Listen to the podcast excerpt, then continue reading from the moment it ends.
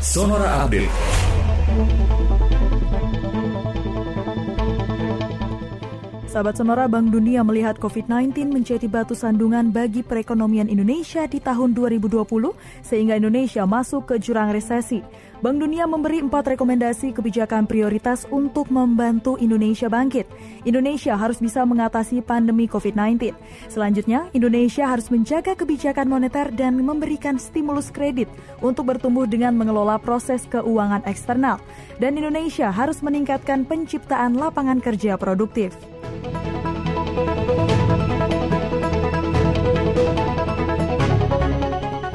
Beberapa pasal dalam rancangan Kitab Undang-Undang Hukum Pidana atau RKUHP yang telah disosialisasikan oleh pemerintah dinilai berpotensi melanggar hak asasi manusia.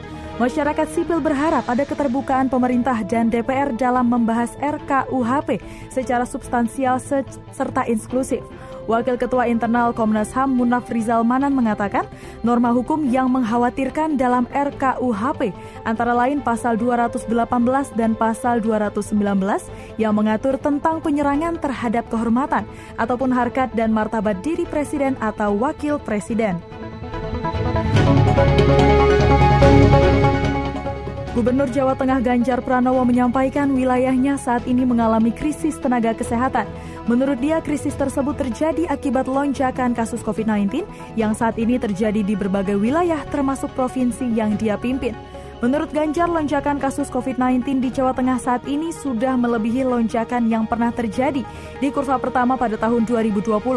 Lonjakan kasus COVID-19 saat ini hampir mirip dengan kejadian gelombang kedua di berbagai negara. Ganjar mengajak mahasiswa hingga dokter yang belajar dan mengajar di universitas turut membantu penanganan lonjakan pasien COVID-19 di Jawa Tengah. Demikian Sonora Update.